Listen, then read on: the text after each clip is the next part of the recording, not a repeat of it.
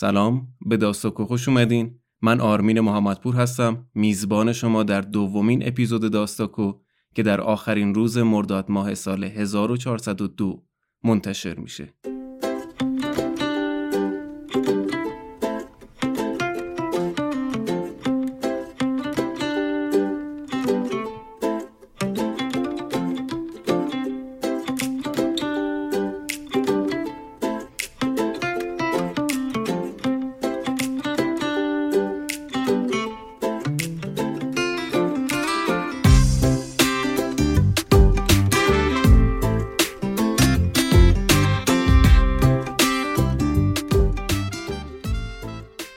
داستاکو پادکستیه که در هر اپیزود اون ما یک داستان کوتاه می‌خونیم.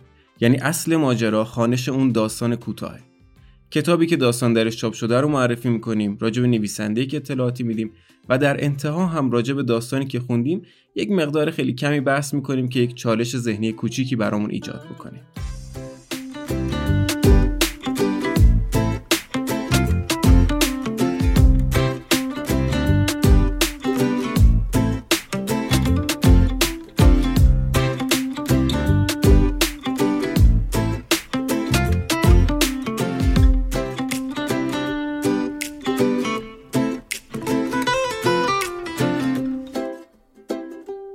فصل اول داستاکو عنوانش هست همداستان به این معنی که داستانهای هر اپیزود رو یکی از دوستان من انتخاب کرده و در انتهای اون اپیزود هم همون فرد میاد و راجع به انتخابش برامون حرف می‌زنه.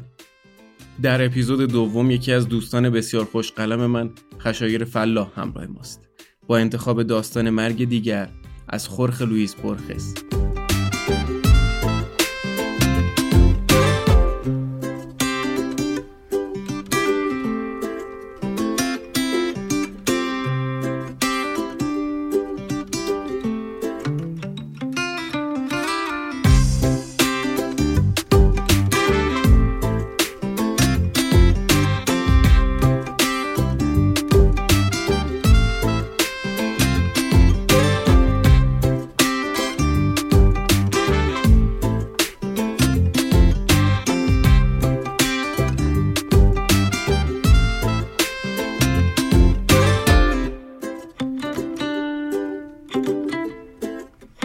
داستان مرگ دیگر از کتاب باغ گذرگاه های هزار پیچ انتخاب شده.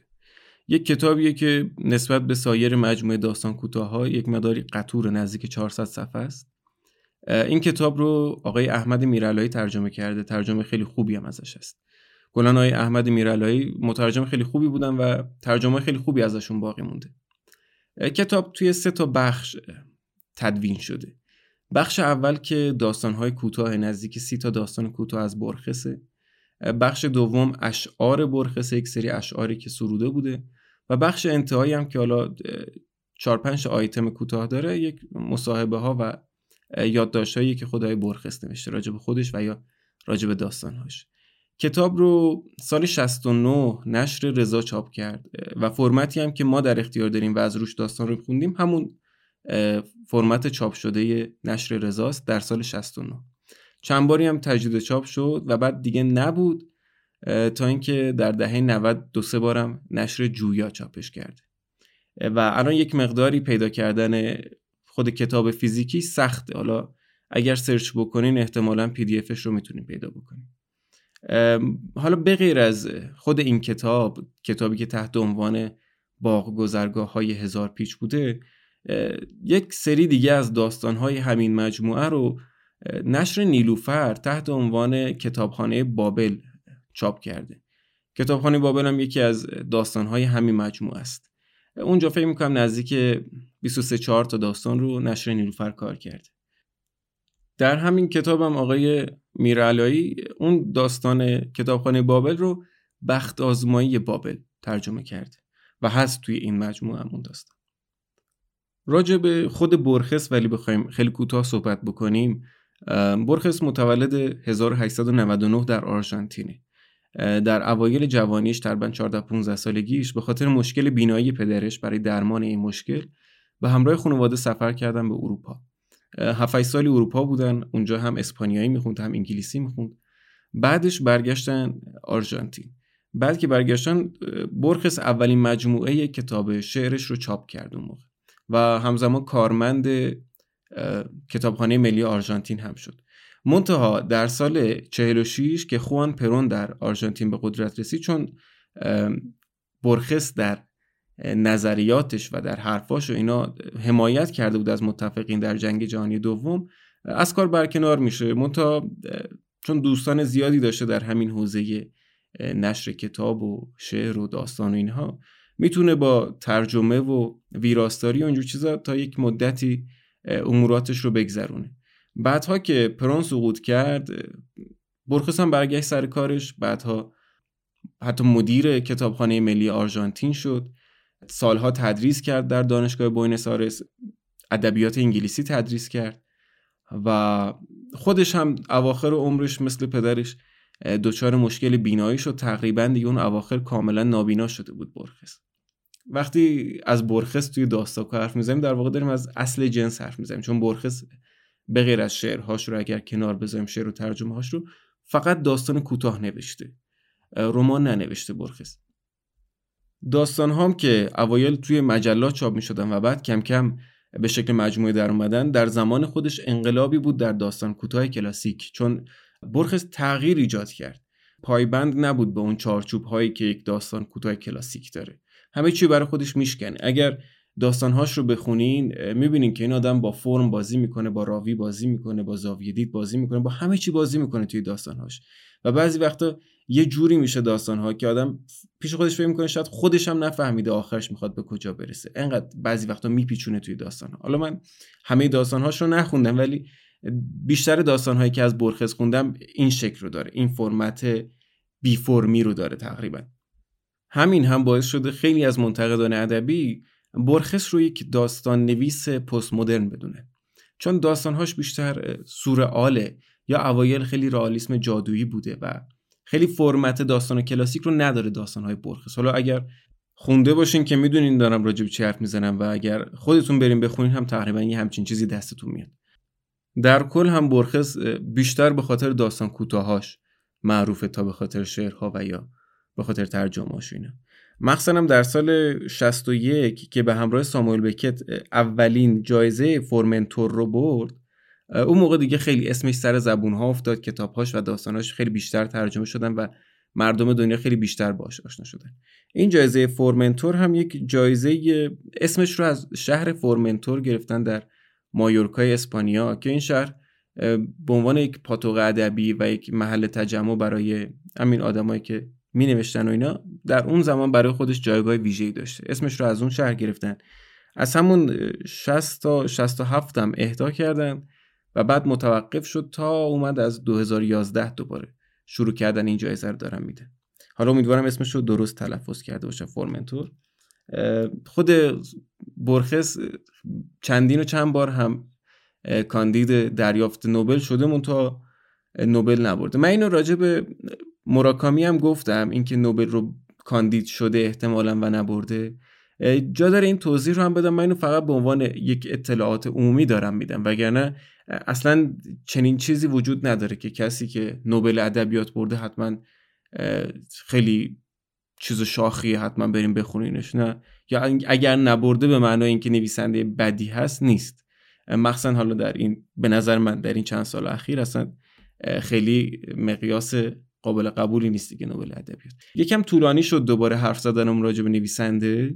من داستان رو براتون می‌خونم و در انتها خشایار میاد و راجع به داستان و راجع به انتخابش و راجع به برخس برامون حرف می‌زنه. داستان مرگ دیگر رو میشنویم از خورخ لوئیس برخس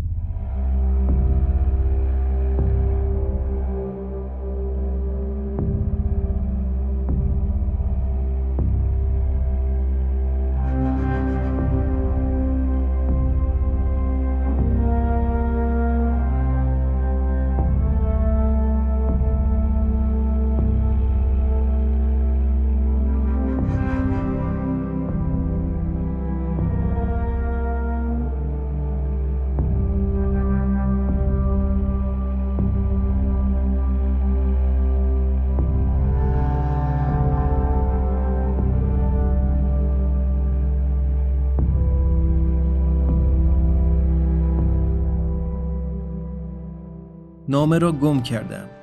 ولی دو سال قبل یا پیشتر گانون از مزرعهش در گوال گوایچو آن را برایم نوشت تا خبر دهد که ترجمه ای از شعر گذشته اثر رالف والدو امرسون را که شاید اولین ترجمه این شعر به اسپانیایی باشد برایم میفرستد. و بعد تحریر اضافه کرده بود که دون پدرو دامیان شاید به خاطر بیاورم چند شب قبل به یک بیماری ریوی درگذشته است. این مرد گانون ادامه داده بود. هنگامی که در آتش تب میسوخت جریان مفصل نبرد ماسولر را در هزیانهایش بازسازی کرده بود. هیچ چیز غیر عادی یا غیر منطقی در این خبر به نظرم نرسید.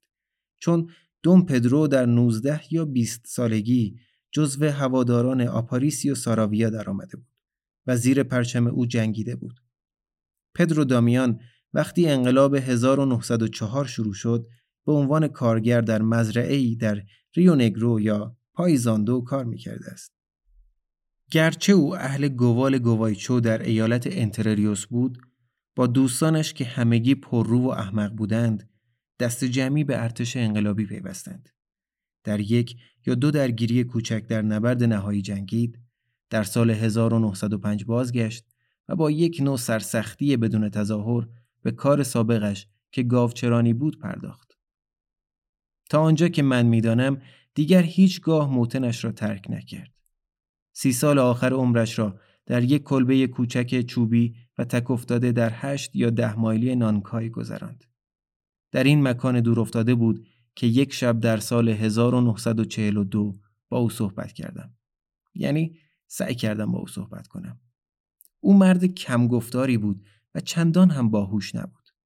معلوم شد که ماسولر تمام تاریخ شخصی او را تشکیل می‌دهد.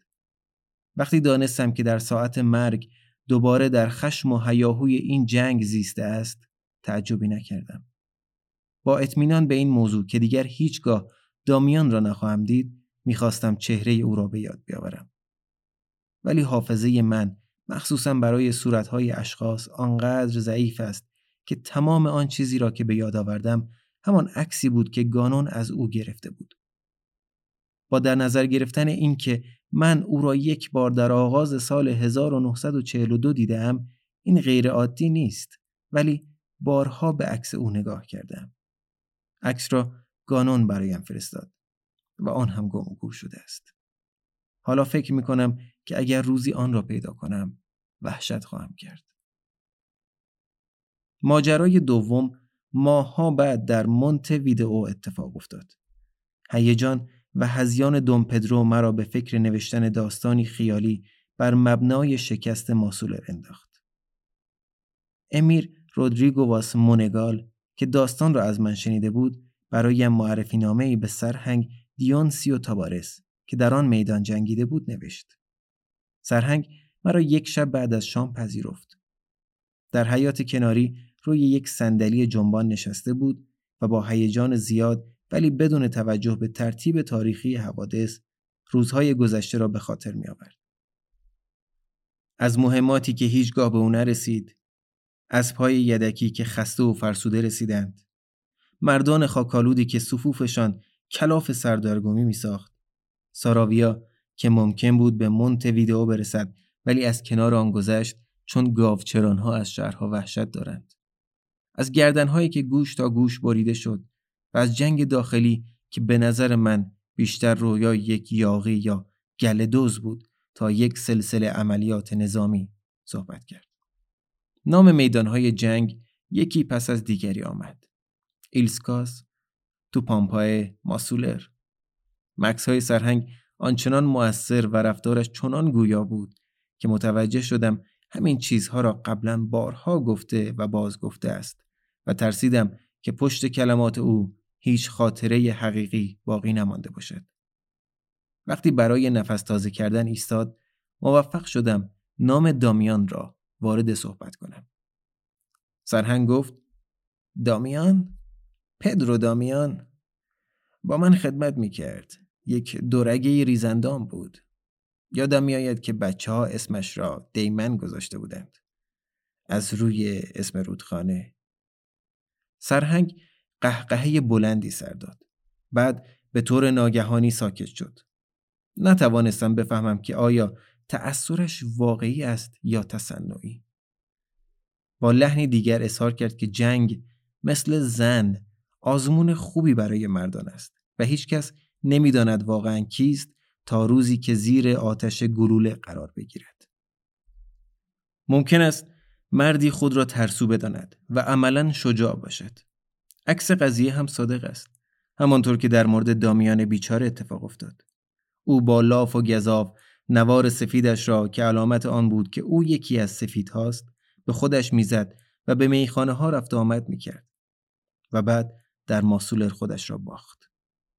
در یک تبادل آتش با سربازان مردانه رفتار کرد ولی بعد که دو سپاه رو در رو قرار گرفتند توپخانه شروع به شلیک کرد و هر مردی احساس می کرد که پنج هزار مرد دیگر جمع شدند تا او را بکشند جریان طور دیگری شد آن بچه بیچاره که تمام زندگیش را در مزرعه به دوشیدن گوسفند گذرانده بود ناگهان خودش را جلو می اندازد و با واقعیت غمناک جنگ می آمیزد.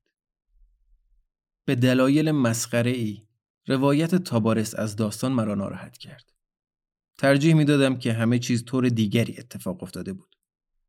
بدون آنکه خودم بدانم از دامیان پیر بوتی ساخته بودم. مردی که فقط یک شب سالها پیش دیده بودم. داستان تابارس همه چیز را خراب می کرد. ناگهان علت تکروی، یک دندگی و مردم گریزی دامیان بر من آشکار شد. این چیزها از تواضع ناشی نمی‌شد. نتیجه احساس شرم بود. بی جهت خود را راضی کردم که مردی که از ترس خیش میگریزد به مراتب مرموزتر از کسی است که فقط شجاعت دارد. فکر کردم مردم لورد جیم و رازوموف را بیشتر به یاد میآورند تا مارتین فیر روی گاوچران را. این درست ولی دامیان به عنوان یک گاوچران باید مارتین فیرو بوده باشد. علل خصوص در حضور گاوچران اوروگویی. در آنچه که تابارس ناگفته گذاشت فرض شاید غیرقابل انکار او را احساس کردم که اوروگویی ها بدان جهت که از آرژانتینی ها عقب افتاده ترند از لحاظ جسمی قوی ترند. یادم میآید که آن شب با صمیمیت خدافزی کردیم. صمیمیتی که اندکی متظاهرانه بود. در طی زمستان برای داستانم که تا اندازه کند شکل می گرفت احتیاج به یکی دو نکته داشتم و دوباره به نزد سرهنگ تابارس رفتم. با مردی به سن و سال خودش کسی به نام دکتر خوان فرانسیسکو آمارو اهل پیزاندو بود که او هم در انقلاب ساواریا جنگیده بود. آنها طبعا از ماسولر حرف می زدند. آمارو چند لطیفه گفت. آن وقت با صدایی آهسته مثل کسی که با صدای بلند فکر می کند اضافه کرد. یادم میآید ما شب را در سانتا ایرنه اردو زدیم و تعدادی از مردان آن هول به ما پیوستند. میانشان یک دامپزشک فرانسوی بود. شب پیش از نبرد مرد و یک پسر جوان بزچرانی اهل انترریوس اسمش پدرو دامیان بود. به سرعت حرفش را قطع کردم و گفتم بله می‌دانم همان آرژانتینی که جرأت روبرو شدن با گلوله را نداشت. ساکت شدم. هر دوی آنها هاج و واج به من نگاه می‌کردند. پس از لحظه ای آمارو گفت شما اشتباه می‌کنید آقا. پدرو دامیان همانطور مرد که هر مردی آرزو می‌کند بمیرد. حدود ساعت چهار بعد از ظهر بود. سربازان دولتی سر تپه موزه گرفته بودند. مردان ما با نیزه به آنها حمله می کردند. دامیان فریادکشان در جلو میتاخت که گلوله سینهش را شکافت. روی رکابهای زین ایستاد جملهش را به پایان رساند و بعد به زمین در غلطید و زیر سم اسبان قرار گرفت. مرده بود و آخرین یورش ماسولر از روی جسد او انجام شد. هنوز 20 سالش نشده بود و اینقدر بیباک بود. بدون شک او از دامیان دیگری حرف می‌زد. ولی نمی‌دانم چه چیز باعث شد بپرسم که آخرین فریاد جوان چه بوده است. سرهنگ گفت فوش های کثیف. مردان در کارزار جز این فریادی نمی‌زنند. آمارو گفت شاید. ولی او همچنین فریاد زد. زنده باد ارکویزا. ما ساکت بودیم. سرانجام سرهنگ زمزمه کرد. گویی ما در ماسولر جنگ نکردیم و این صد سال پیش در کاگانجا یا ایندیا موئرتا بوده است که جنگیده ایم. و با تحیری راستین افزود من فرمانده آن مردان بودم و می توانم قسم بخورم که این اولین باری است که چیزی راجع به این دامیان میشنوم. بختمان یاری نکرد که سرهنگ را واداریم تا او را به یاد بیاورد. وقتی به بوینس آیرس برگشتم تحیری که این فراموشکاری در من ایجاد کرده بود دوباره تکرار شد. یک روز بعد از ظهر که در کتاب فروشی انگلیسی میچلز در میان یازده جلد دلپذیر آثار امرسون تورق می کردم پاتریسیو گانون را دیدم. از او پیرامون ترجمه‌ش از گذشته سوال کردم. به من گفت که هیچ ترجمه از آن را به خاطر نمی آورد و اضافه کرد که ادبیات اسپانیایی آنقدر یک نواخت است که امرسون را سطحی جلوه خواهد داد. خاطر نشان کردم که او قول فرستادن ترجمه را در همان نامه ای داده بود که خبر مرگ دامیان را نوشته بود. پرسید دامیان کیست؟ به عبس برای او توضیح دادم. با وحشت بیشتر متوجه شدم که او با حالت خیلی عجیبی به حرفایم گوش می‌دهد و گریزی به یک مبحث ادبی در خصوص ناقص کنندگان امرسون زدم. شاعری که خیلی پیچیده تر، ماهرتر و در حقیقت خارق العاده تر از ادگار آلمپوی تیر روز بود. باید تعدادی نکات اضافی را هم ذکر کنم. در آوریل نامه ای از سرهنگ تابارس داشتم.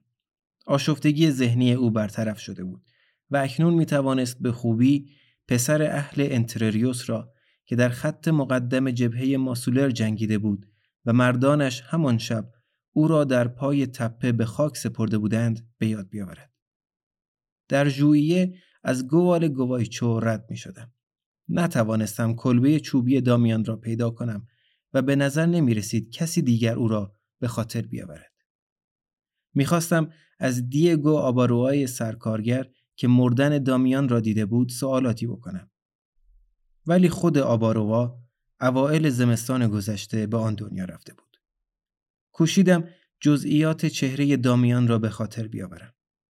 ماهها بعد وقتی آلبوم کهنه ای را ورق می زدم دریافتم که چهره تیره ای که می کوشیدم مجسم کنم در حقیقت متعلق به خواننده تنور معروف تامبرلیک در نقش اوتلو بوده است. حالا شروع به حدس زدن می کنم. آسانترین حدس که در عین حال کمتر از سایر حدس ها قانع کننده است مفروض به دو دامیان است. دامیان ترسو که در حدود 1946 در انترریوس مرد و مرد شجاعی که در 1904 در ماسولر کشته شد. ولی این حدس چون قادر نیست معماهای اصلی را توضیح دهد بی ارزش می نماید. یکی نارسایی عجیب حافظه سرهنگ تابارس و دیگری فراموشکاری همگانی که در چنین فاصله کوتاهی توانست خاطره و حتی نام مردی را که بازگشته بود محو کند.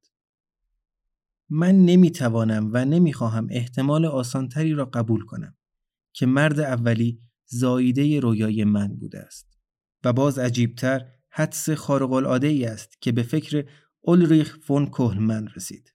اولریخ معتقد است که پدرو دامیان در جنگ کشته شد و در لحظه مرگ از خدا خواست که او را به انتر ریوس ببرد. خدا پیش از آن که خواهش او را اجابت کند اندکی تردید کرد. ولی در این فاصله دامیان مرده بود و دیگران فرو افتادن او را دیده بودند. خداوند که قادر به تغییر گذشته نیست ولی می تواند بر تصوراتی که از آن می رود تأثیر بگذارد. تصور مرگ بیرحمانه دامیان را به تصور یک ضعف کردن ساده تغییر داد و بنابراین روح جوانک بود که به ایالت موتنش برگشت. ولی نباید فراموش کنیم که به عنوان یک روح برگشت.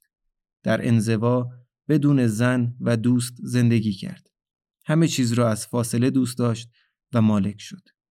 گویی از آن سوی آینه سرانجام مرد و تصویر بیرنگ او چون آبی در آب مستحیل گردید این حدس نادرست است ولی شاید مسئول نشان دادن حدسی حقیقی به من باشد حدسی که من اکنون معتقدم صحیح است و در عین حال ساده تر است و کم سابقه تر. آن را به طریقی مرموز در رساله قادر متعال اثر پیر دامیانی پیدا کردم. دو خط از قطعه 21 از بهشت به او اشاره رفته است و مسئله هویت دامیانی پیش کشیده شده است. در فصل پنجم رساله پیر دامیانی علیرغم ارسطو و علیرغم فردگاریوس د تورس اعلام می کند که این در قدرت خداست که از چیزی که زمانی بوده چیزی که هرگز نبوده است بسازد. با خواندن آن مباحثات کهنه مذهبی کم کم داستان غمناک پدرو دامیان بر من آشکار شد. این راه حل من است. دامیان در میدان جنگ ماسولر اسیر ترس شد و بقیه عمرش را به جبران این ضعف شرماور پرداخت.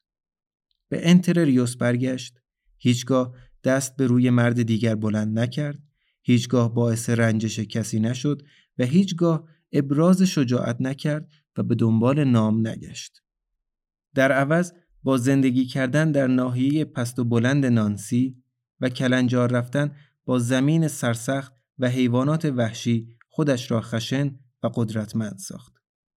احتمالاً بدون آنکه بداند راه را برای معجزه هموار می کرد و از اعماق وجودش فکر می کرد که اگر سرنوشت جنگ دیگری برایش پیش آورد برای آن آماده خواهد بود.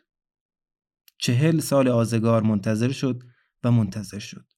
با امیدی بیان نشدنی و آن وقت در پایان کار در ساعت مرگش تقدیر جنگ او را به او برگرداند. این جنگ به شکل رویای تبی بر او گذشت. چون همانطور که یونانیان می‌دانند ما همه سایه های یک رویا هستیم. در کشمکش نهاییش دوباره در جنگ خیش زندگی کرد. مردانه رفتار کرد و هنگامی که حمله آخر را رهبری می کرد گلوله‌ای در سینه اش نشست و بدین گونه در سال 1946 در بازافروزی آتش میلی دراز و کندسوز پدرو دامیان در شکست ماسولر مرد که بین زمستان و بهار سال 1904 اتفاق افتاد.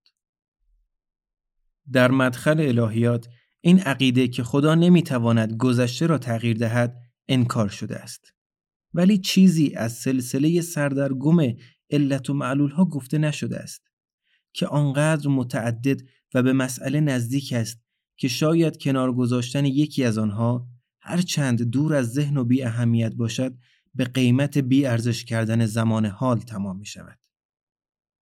به گفته دیگر این مستلزم دو تاریخ جهانی است. بیایید بگوییم در اولی پدرو دامیان در سال 1946 در انترریوس مرد. در دومی در سال 1904 در ماسولر به قتل رسید. این تاریخ دومی است که اکنون ما در آن زندگی می کنیم. ولی رد کردن اولی کاملا قطعی نبوده و نتیجهش تضادهای قدیمی است که شرح دادم. این در سرهنگ تابارس بود که مراحل مختلف انجام شد. ابتدا به یادش آمد که پدرو چون بزدلی رفتار کرد. سپس او را کاملا فراموش کرد و بعد مرگ بیباکانه او را به یاد آورد. مورد سرکارگر آباروا چندان روشن کننده نیست. من اینطور می‌فهمم که او مجبور بود بمیرد چون خاطرات بسیار زیادی از دوم پدرو دامیان داشت. در مورد خودم فکر نمی کنم با چنین خطری روبرو باشم. من جریانی را حد زده و بازسازی کردم که بالاتر از فهم بشر است. به افشای عقل و منطق پرداختم. ولی شرایط به خصوصی هست که مخاطرات این امتیاز را کم می کند. در حال حاضر من کاملا مطمئن نیستم که در همه حال حقیقت را نوشتم. به زن من در داستان تعدادی خاطرات اشتباه هست. شک من در این است که پدرو دامیان اگر هرگز وجود خارجی داشته نامش پدرو دامیان نبود و من او را بدین اسم به یاد میآورم تا یک روز به خودم بقبولانم که تمام داستان را نوشته پیر دامیانی به من الهام کرده است. شعری که در پاراگراف اول ذکر کردم و در اطراف لایتغیر بودن گذشته دور می‌زند سرنوشتی این چنین دارد. در چند سال آینده من معتقد خواهم بود که داستانی خیالی سرهم کردم در حالی که در حقیقت ماجرایی را ضبط کردم که واقعی بوده است. همانطور که در حدود دو هزار سال پیش ویرژیل با کمال معصومیت معتقد بود که تولد مردی را ضبط می کند و تولد مسیح را پیش بینی کرد. دامیان بیچاره مرگ در یک نبرد محلی در جنگی غمناک و گمنام در سن 20 سالگی به سراغ او آمد ولی سرانجام آنچه را که در قلبش آرزو می کرد به دست آورد و آن را در زمانی طولانی به دست آورد و شاید شادی از این بالاتر نباشد.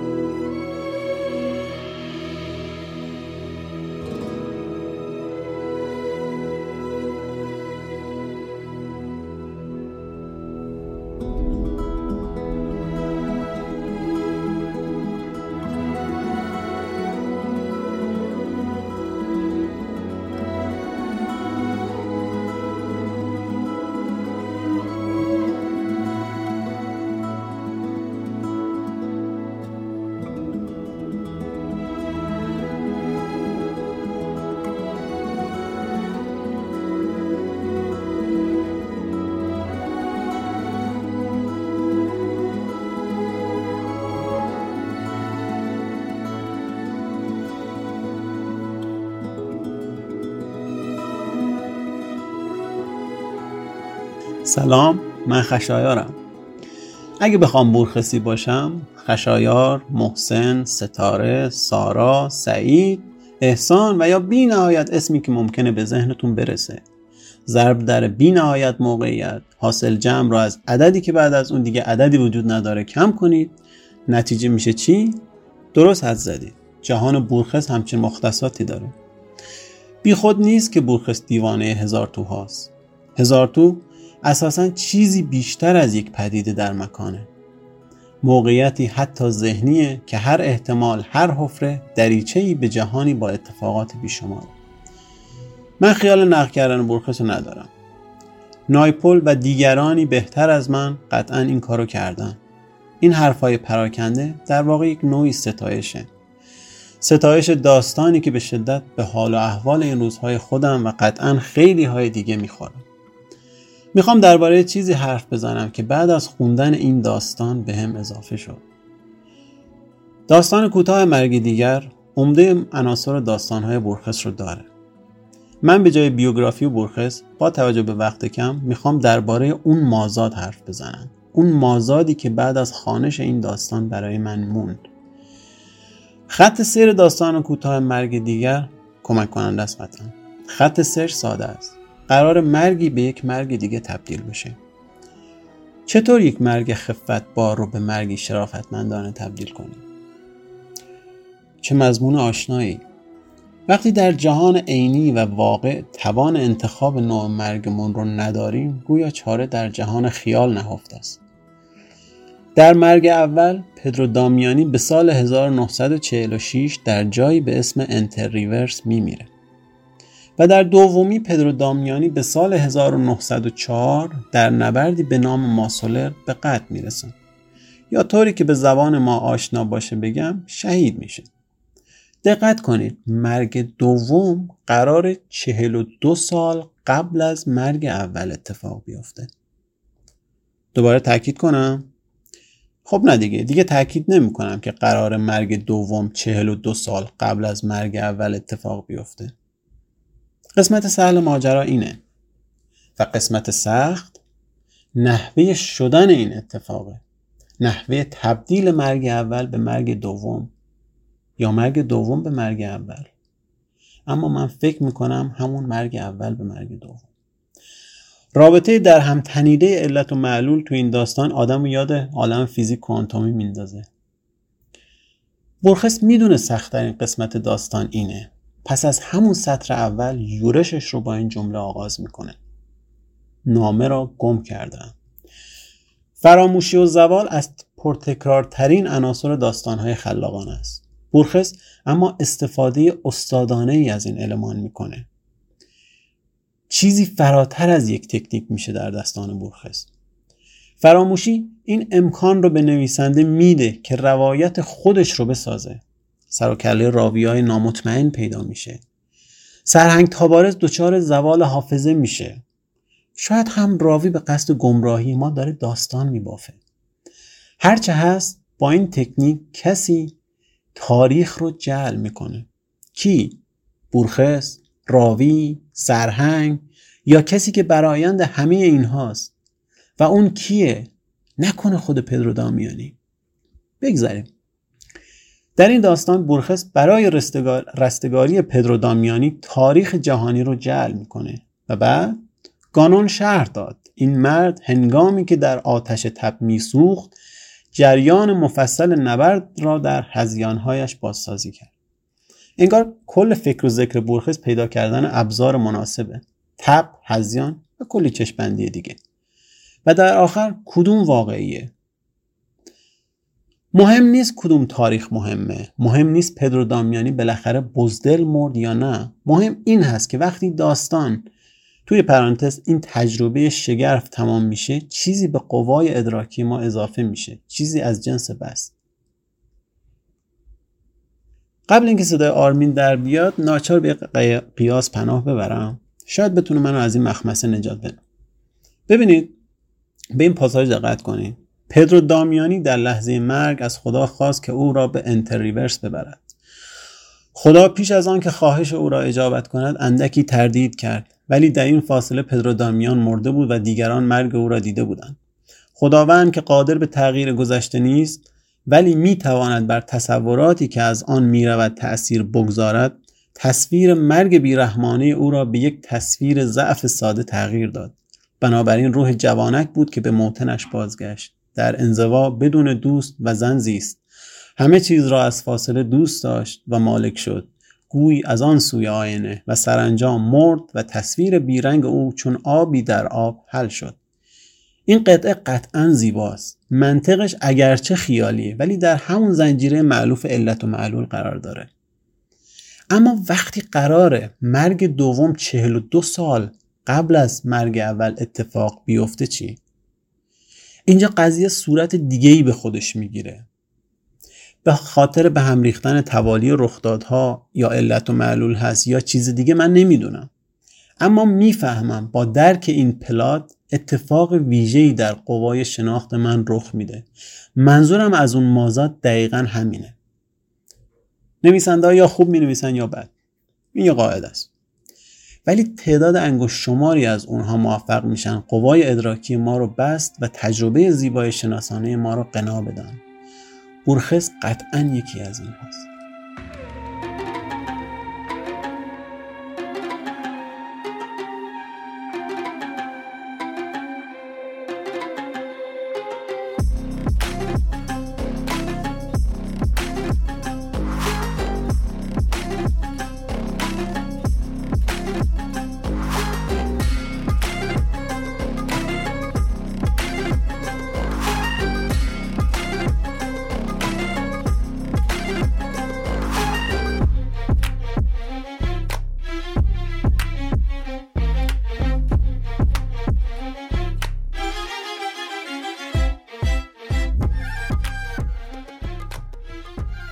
به پایان اپیزود دوم داستاکو رسیدیم. خیلی ممنونم از اینکه ما رو برای شنیدن انتخاب کرده بودیم و تا آخر اپیزود پیش اومدیم داستان مرگ دیگر رو خوندیم از برخس از کتاب باغ گذرگاه های هزار پیچ ترجمه آقای احمد میرعلی.